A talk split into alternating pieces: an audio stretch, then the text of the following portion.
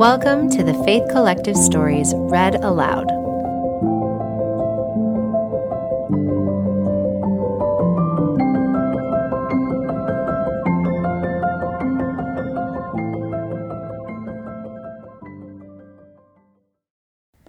We Can Always Return A Story of Faith by Nina Palmer, read by Natalie Gessel. I remember exactly where I paused and had this thought, plodding home from work one evening. There must be somewhere in the world where people are better than this. This just can't be what being a grown up is all about. I had been living in Mumbai for almost two years. I had fought my parents to move there on my own for what I was certain would be a uniquely creative job opportunity. Having been in an all girl Catholic boarding school all my life, they probably understood I wasn't ready to live in a big city by myself. But I was stubborn, very stubborn. I left them crying at the railway station, certain this was my ticket out of humdrum existence.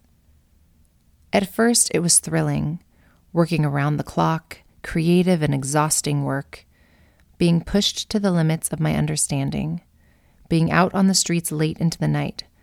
Boys, I didn't even have brothers, absorbing the details of exciting people living even more exciting lives. Long, satisfying conversations with people with different points of view. Did I mention being out on the streets late at night? The beach in the dark, night lights, city lights endless street food, bangle sellers, navigating public transportation on my own, plays, concerts, no one to answer to, no one to check on me, a spring in my step. Yes, indeed, it was everything I imagined life in the real world to be. Of course, there was no time for the archaic practice of church on Sundays anymore. Life was relentless and following quickly on the heels of Sabbath worship went the habit of daily prayer. I argued that God probably had a few questions for me I didn't want to answer, so it was best we didn't talk. Shortly thereafter, I began to rationalize that perhaps He wasn't real after all, clutching on to my limited knowledge of science. Maybe God was a figment of Catholic school imagination. Looking back, I marvel at how lifelong religious practices so quickly become obsolete. All of this, of course, set off a slow, predictable spiral into despair. Spiritual darkness enveloped me. Exciting people living exciting lives were really people living with no morals at all.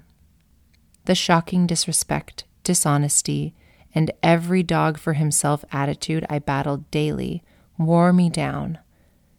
Much of what was going on around me I had assumed only happened in the movies, which brought me to that slow evening walk where, feeling defeated, desperate, and hopeless, I thought to myself, there must be somewhere in the world where people are better than this. This just can't be what being a grown up is all about. I realized the only way to redirect my life was to go home and tell my parents they were right and I was wrong, and my stubborn heart would not give in. I chose to stay in my spiritually suffocating circumstances. Someone I highly respect would tell me at a later date that God had micromanaged my life.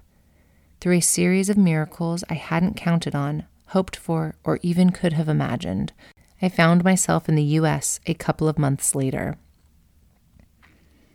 Someone from our company who was supposed to come to the US and make a presentation at a conference at MIT lost her passport, so I got to come instead. I almost didn't make it onto the plane because I got stuck for hours behind a truck that was piled so high it got wedged under a bridge in the middle of monsoon rains. There were no cell phones. Someone at my office, who figured there had to be some reason I hadn't shown up, had the presence of mind to call the airline. Yes, live people answered the phone in those days and tell them I was coming. And so I barely made it onto my plane in my work clothes, sweaty and dirty from moving out of my apartment all day, flustered by my late arrival, and most importantly, on my way to MIT, with no presentation materials in hand. Yes, there had been no time to retrieve them from the office.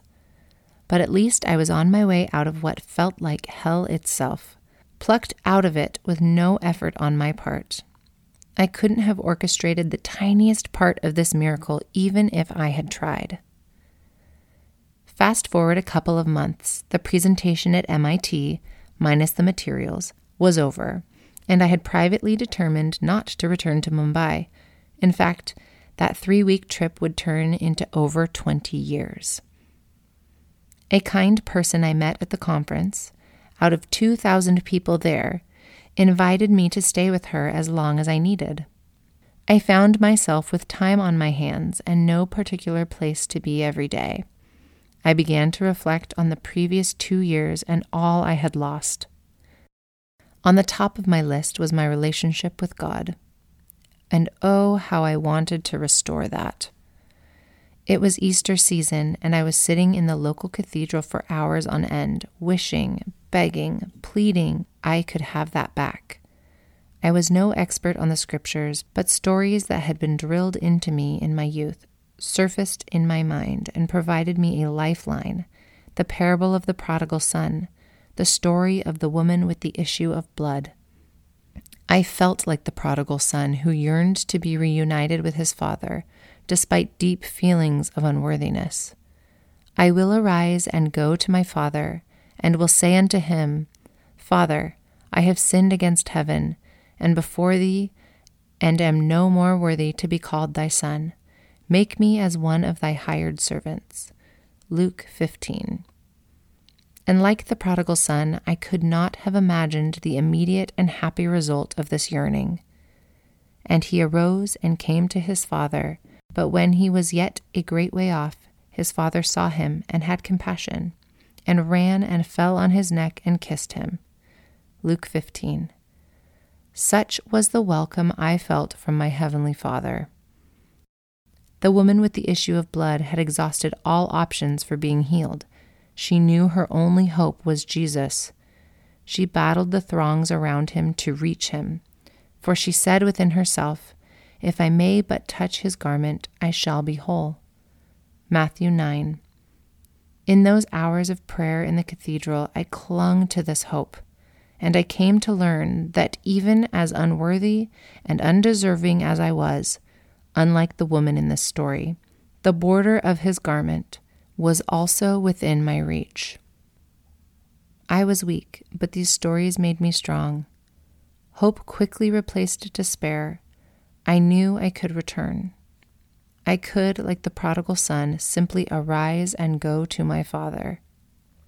Before that experience, while I had relied on prayer in my youth, it had never occurred to me that the Word of God existed to be a source of strength and comfort and personal revelation to me. It belonged to the world, not to me individually. But since then, the Scriptures have become a well worn friend to go to in good times and in bad, with small trials and big. When weary from reasoning on a newly minted teenager, I have heard angels call me with encouragement as they did with Gideon The Lord is with thee, thou mighty man or woman of value, of valor. Judges 16. And when dealing with challenges that were too much to bear, I have physically closeted myself with Isaiah 40. Hast thou not known? Hast thou not heard that the everlasting God, the Lord, the Creator of the ends of the earth, fainteth not, neither is he weary? There is no searching of his understanding. He giveth power to the faint, and to them that have no might he increaseth strength. They that wait upon the Lord shall renew their strength. They shall mount up with wings as eagles. They shall run and not be weary, and they shall walk and not faint. As I have studied the Word, a message that has not been lost on me is the inconceivably heavy price Jesus paid to welcome me back, be my advocate with the Father, empower me, forgive me, bear my burdens, give me a second chance, over and over again. Neal Maxwell called it the terrible arithmetic of the atonement. Not only did he bear the consequences for my sins, but he allowed himself to be mocked, shamed, reviled, isolated, punished as the vilest of sinners instead of veneered as the greatest of heroes, just so that he might be a merciful and faithful high priest in things pertaining to God, to make reconciliation for the sins of and to succor each of us individually. Hebrews 2. In big and small ways, I am still, daily, a prodigal child, spiritually awkward, sometimes lazy, fumbling, making many blunders, quick to forget, trying and failing.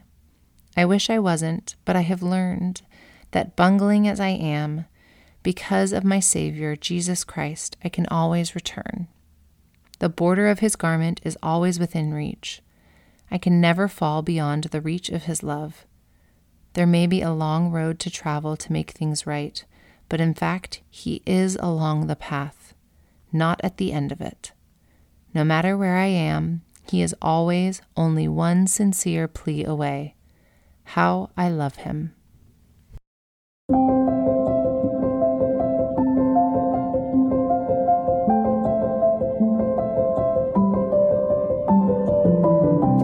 We are the Faith Collective.